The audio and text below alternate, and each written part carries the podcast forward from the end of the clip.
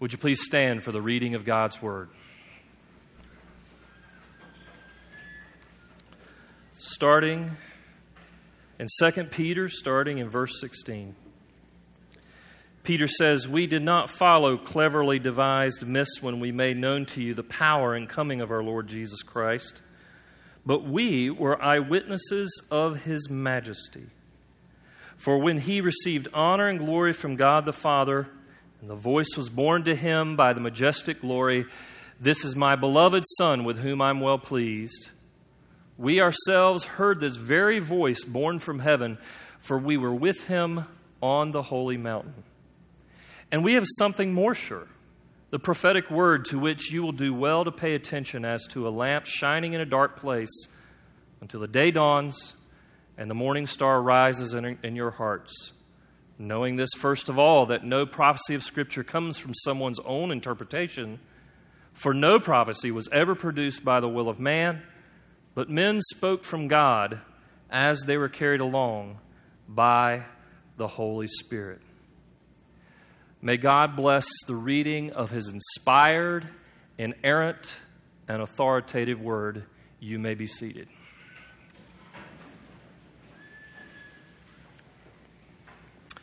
Well, some strange things have been reported in North Carolina for the last year or so.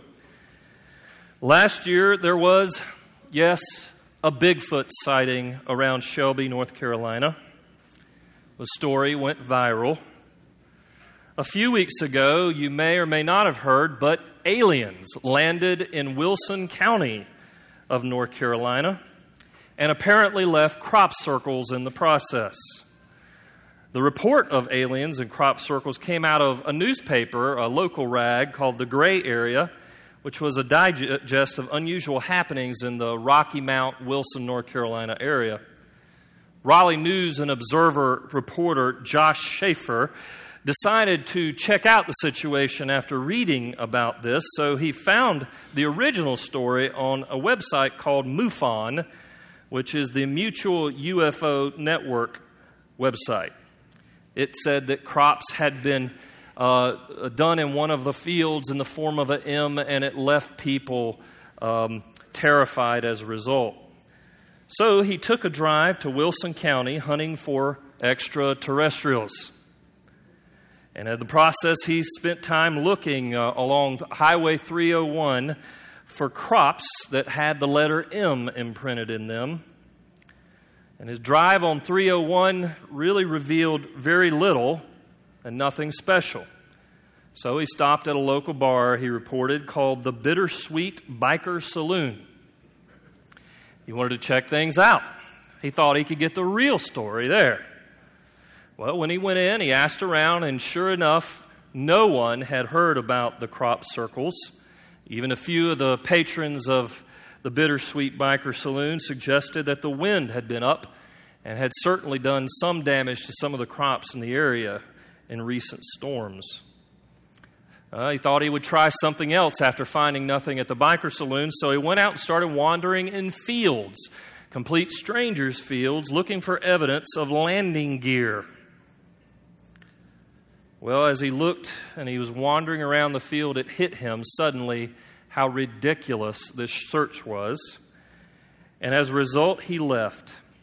And Shaffer concluded after his search for extraterrestrials I am not looking for a UFO anymore, I quote. If it wants to find me, I'll be enjoying the pleasures of the earth.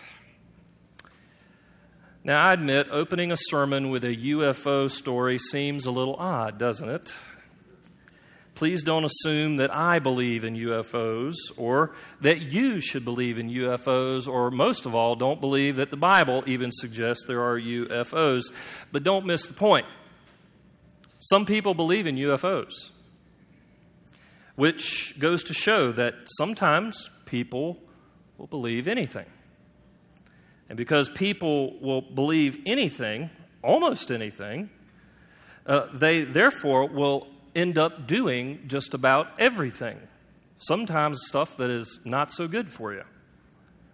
And guys, that's exactly what the apostle Paul is a- after here in uh, 2 Peter chapter 1. where we really find first century Christians that he was talking to in distress. They were in distress over cultural pressure. And as a result, they were prone to believing anything. And as a result, we're doing everything, including sin, in the midst of their pain. For one solid chapter, Peter has presented to us a way of living under the pressure of conformity. It is a costly way. He's told us that God calls us to a life where we're supposed to be partakers in the divine nature. Back earlier in chapter 1, what does that mean? That means we're supposed to reflect the glory of God. In our lives, and in the midst of even pressured hardship, where everybody's saying, you need to do this, you reflect the beauty, the uh, kindness, the gentleness, the love, yes, even the holiness of God in your lives.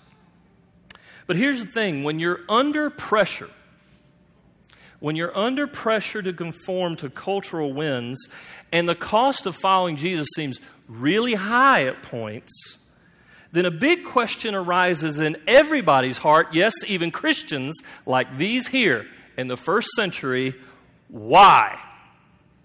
Why trust Peter? Why trust the way of the Bible? Why not trust what other people say? What's so special about the Bible? What's so special about what God says here in this word, and even Peter says as an apostle of Christ?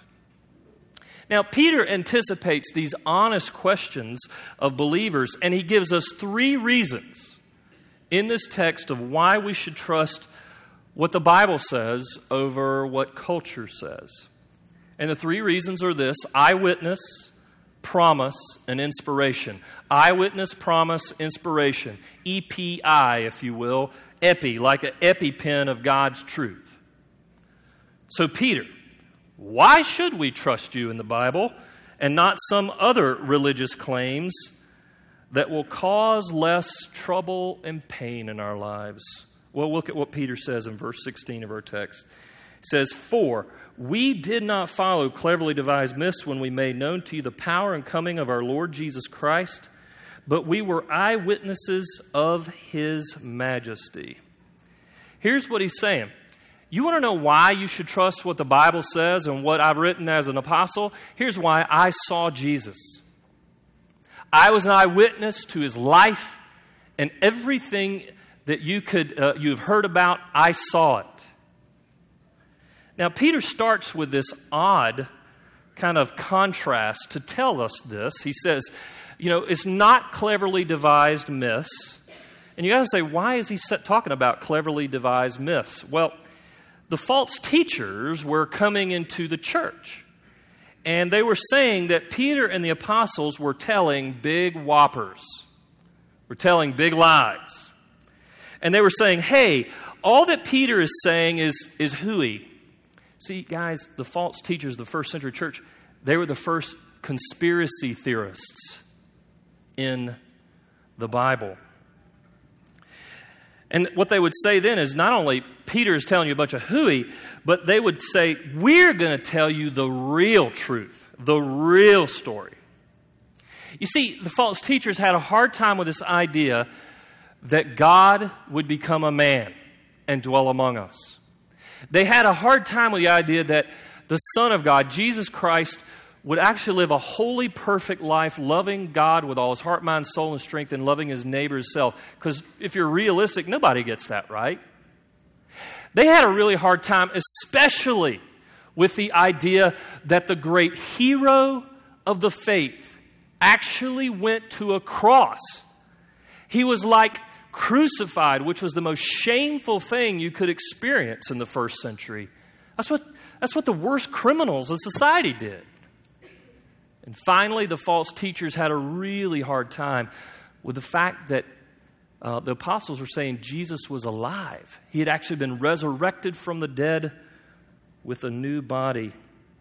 And that he was the Lord of all. Even the Lord who had ascended into heaven was ruling over everything. All of this that we consider common, they were saying, man, this is just, uh, this is hooey from Peter.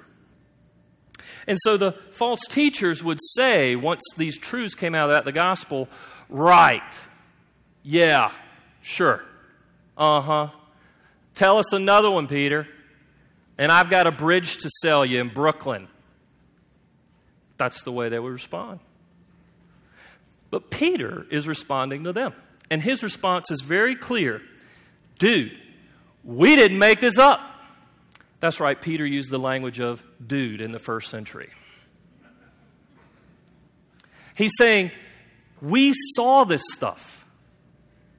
Now, stop here. I got to tell you, don't you like the honesty of Scripture? Where it kind of looks at itself, is self examining and saying, Hey, look, we'll examine ourselves relative to the truth. And you know why Scripture does that throughout? Is willing to even put itself under the microscope? Here's why because the Scripture is consistent with its own ethic. What do I mean? In the Ten Commandments, there's a commandment that says, Thou shalt not bear false witness. That's why Scripture tells the truth about men all the way through. It even tells the truth about the heroes of the faith like Moses and David, who did extraordinary things for God, but were very much sinners, broken men, who even did dumb things, sinful things, as they followed the Lord. That's what's beautiful about Scripture. Peter is saying, Look, we saw the power of God in Christ, and we're willing to be kind of self examining about that and be honest about it. We saw how majestic and glorious Jesus was and this is key, guys. In verses 17 and 18, we got a glimpse of his second coming. Look at verse 17 with me. Look at what he says. For when he received honor and glory from God the Father, and the voice was borne to him by the majestic glory, This is my beloved Son, with whom I am well pleased. We ourselves heard this very voice borne from heaven, for we were with him on the holy mountain. What's he talking about? He's talking about the transfiguration of Jesus. Back in Matthew 17, Luke 9, and Mark 9. Jesus, remember the story, Jesus said to his uh, three closest uh, disciples, uh, Peter, James, and John, hey, let's go pray together up on the mountain. So they go up and pray. It was probably late because the text said that the guys started getting sleepy while they were praying. And then, boom, Jesus' face and his clothes change into this dazzling white. And they're wowed by this moment and blown away by it. And as if that wasn't enough, two guys show up on the mountain with them, and it's they overhear effectively their names Moses and Elijah. These are two guys who had di- died hundreds of years, thousands of years earlier. And there they are talking with Jesus about where he's going in his trip to Jerusalem and his death and resurrection. And as if that wasn't enough, Peter's like going, Whoa, this is wild stuff. And he starts blabbering, uh, Can I make you a tent? Can we do a little pup tent so everybody can kind of hang out and, and uh, roast marshmallows and have s'mores together? Of course, Peter didn't know what he was saying. And then the moment came.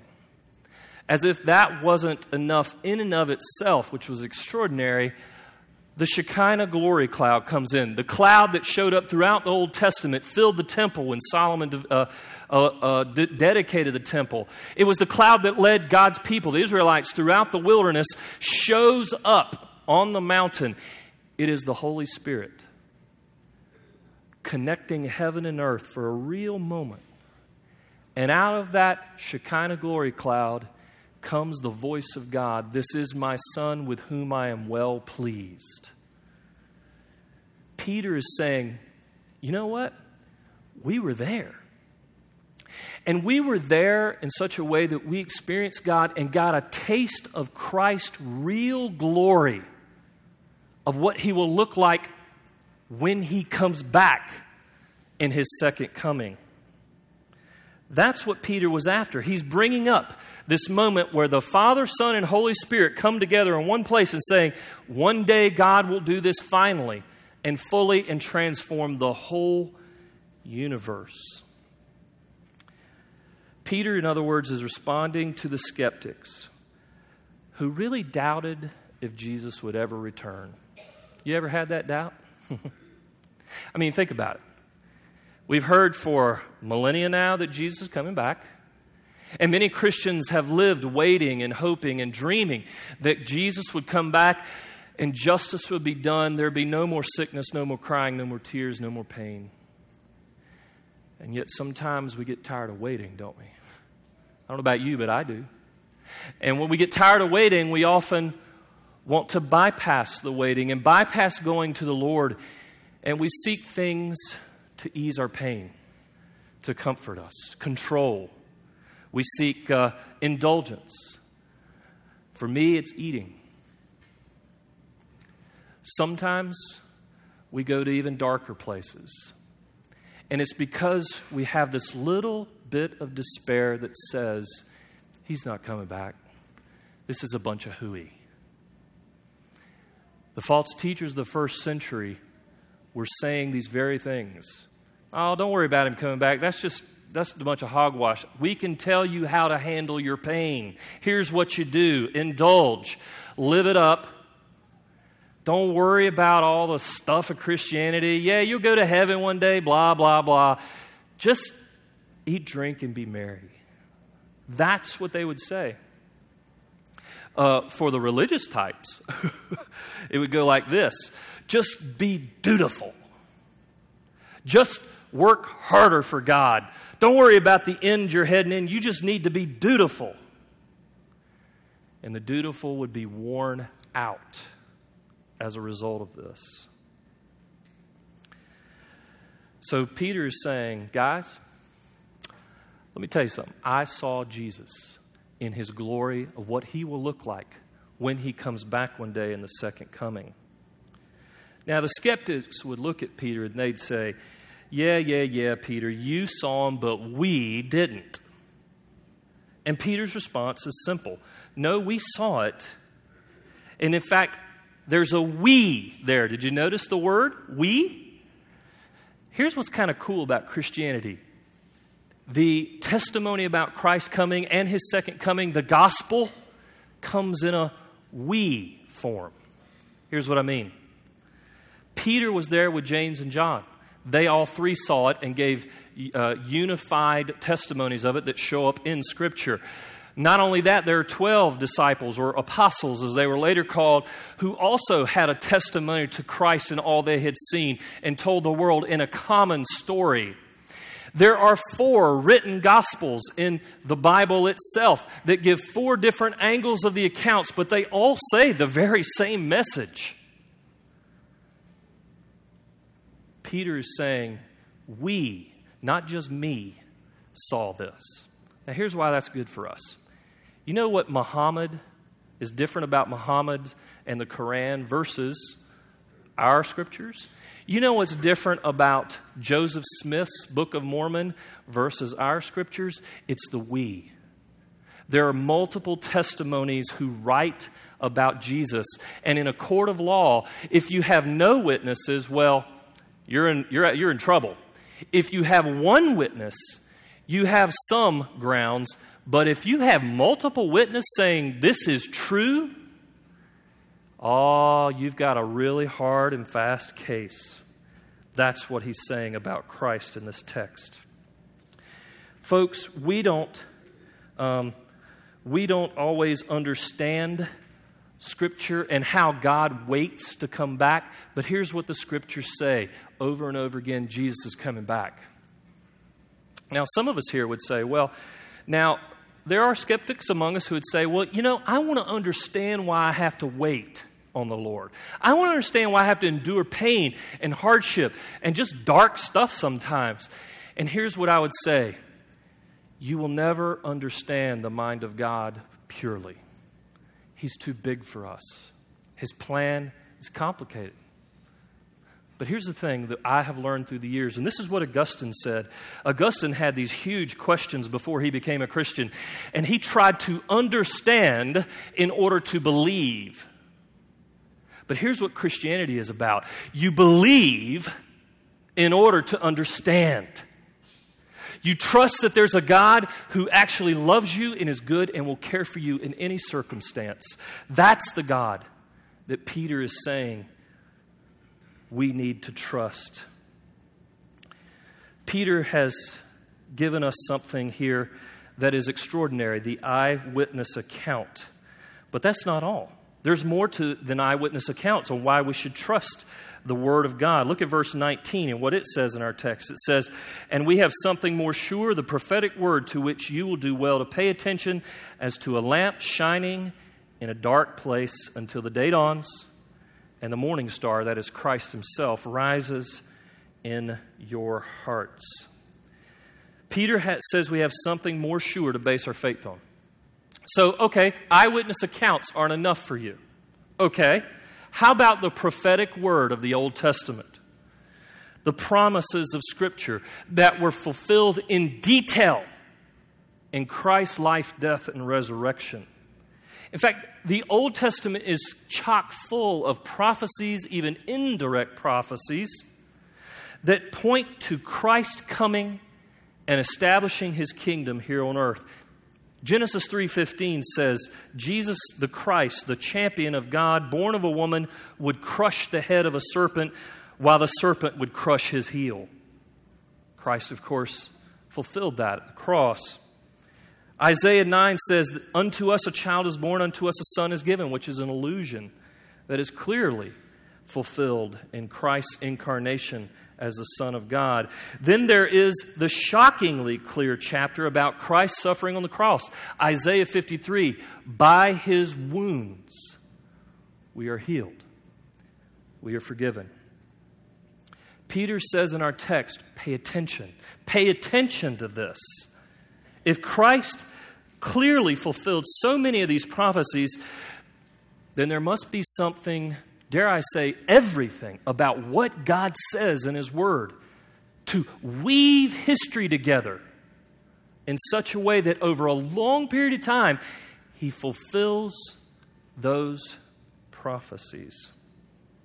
In other words, if God promises something to you, like Jesus is coming back one day, He is reliable. And as the Lord of all, the sovereign over the universe, over everything that happens, he is able to pull it off. Why does this matter? Why does this matter to us today? Well, when you and I are under pressure and we're waiting, we're waiting, we're waiting, we're waiting on God, and we're tempted to leave the path and follow our own way because Jesus' path seems just too hard and painful, that's the time when Jesus calls us to believe the promise of God, to go to the Word of God, because the Word is a lamp unto our feet, the Word is a light unto our path.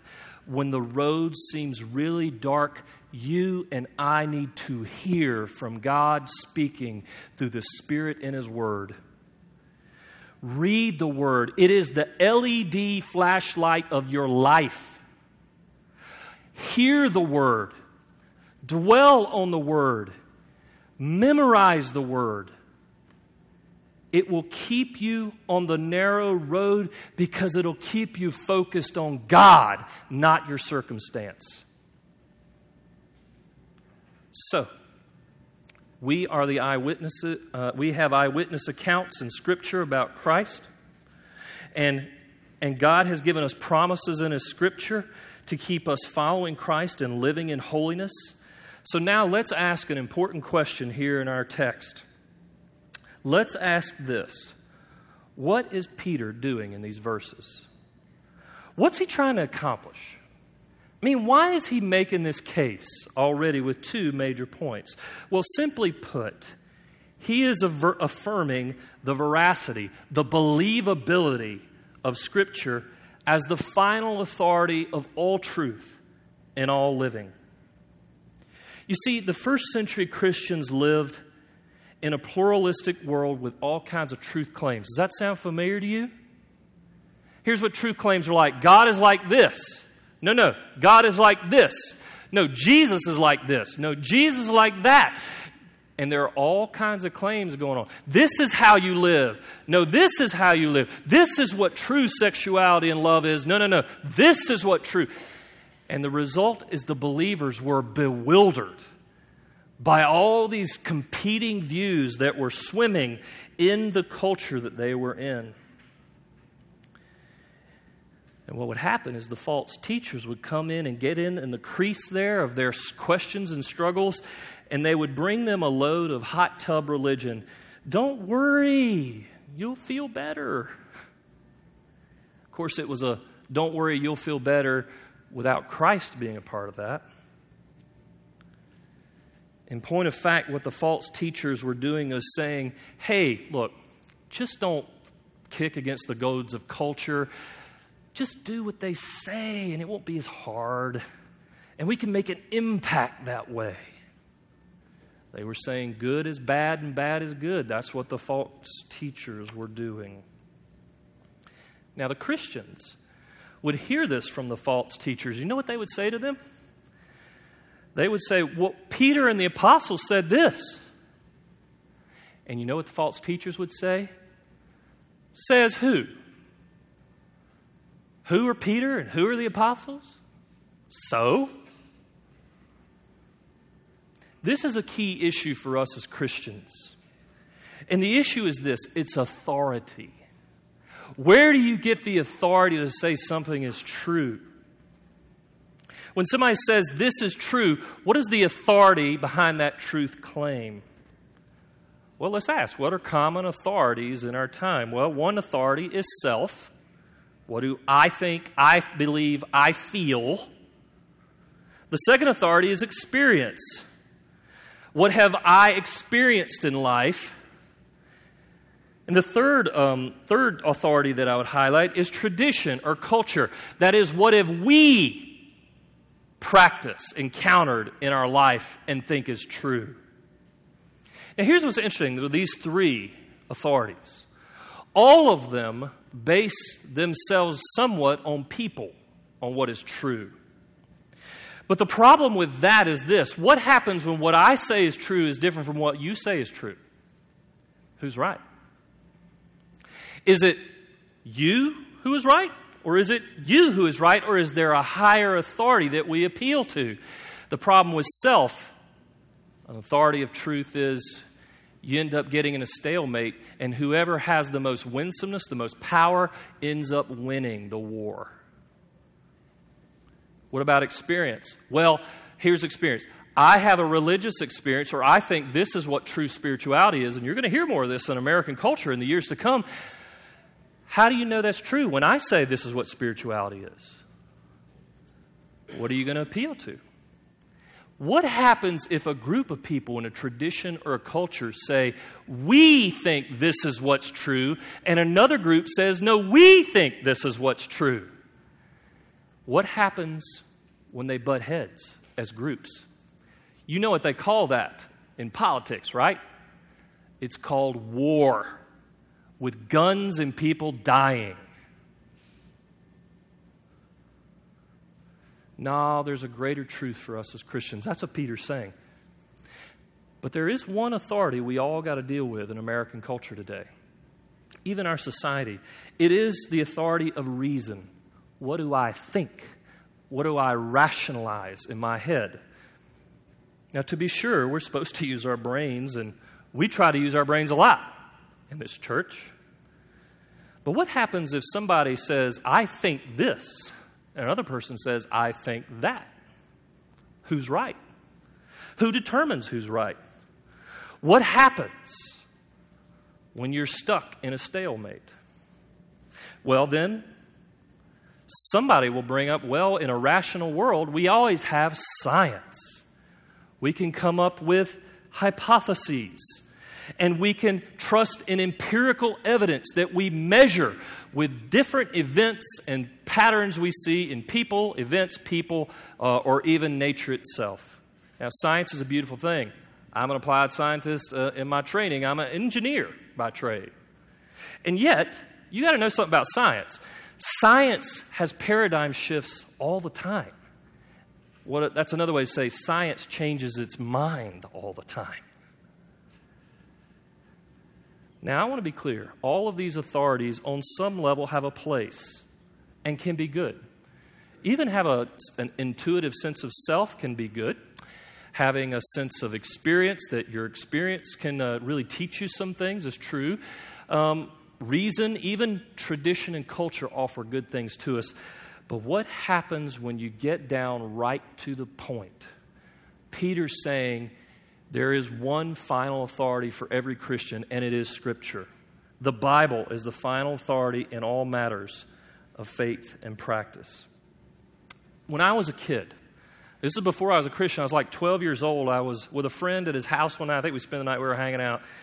And my, I, we were talking about some kind of um, some kind of moral issue, I recall. And he brought up, well, the Bible says, and I said, Bible? Bible is just another good book. You are going to get that more and more in this culture. That's even happening in some corners of our church, of the not the PCA, but other parts of the church. Bible, why are you taking that seriously? Here is where we are confronted with the problem of says who. Says who. What do we do when the History Channel makes claims that the church is holding out and keeping other books of the Bible from you? Without ever letting you know that those books were written centuries after the apostles wrote what they did and the people who wrote for the apostles wrote what they did. You should ask, says who? When Bart Ehrman at UNC Chapel Hill tells kids and writes books that say the Bible and Christianity is a giant comp- conspiracy theory, you can ask, says who? You see what Peter is doing? This is great. He's affirming the authority of Scripture and giving us the opportunity to turn the question right back around and say, Says who? Says you? So you're the final authority. Oh, okay. You really want all that on your shoulders? What's true whether you're here or not? Says who? And when they ask you what you base your claims on Christ, about Christ on, you and I can say with authority, God says. God says. In fact, look at verse 20 with me. Knowing that, first of all, that no prophecy of Scripture comes from someone's own interpretation, for no prophecy was ever produced by the will of man, but men spoke from God as they were carried along by the Holy Spirit. The final reason that we trust the Word of God is God has spoken. He has inspired the Word of God. 2 Timothy 3.16, uh, the, uh, the Word of God is inspired, is God breathed, to use the language of that text. There are eyewitness accounts. There are even promises in the Old Testament and the New that Jesus will return. But God has spoken those himself through men in their time and place. Now, let me be clear. They weren't automatons where the Holy Spirit took over Moses or David or all the other writers like Paul or Peter himself, and they just wrote, you know, like, like automaton, duh, like a robot. No, no, no, that. They wrote in their time and place with authority and inspiration. And you know how I know that? The Bible throughout says, God said, God said, God said, God said. Jesus himself affirmed the Bible and affirmed where God said. Jesus used the Old Testament and affirmed its authority in life. God carried men along through the power of the Spirit so that they were inspired to write the words of God for us.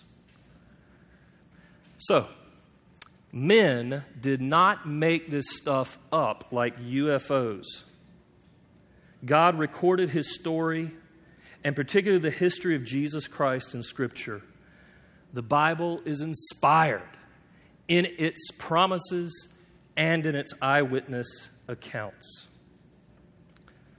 So, I've tried to give a case now of why we should believe the Scriptures. And I have to stop because we need to go to the Lord's table. But here's the thing I would tell you Scripture is reliable because God has ensured it would be. And in a future time, we'll cover the rest of this stuff.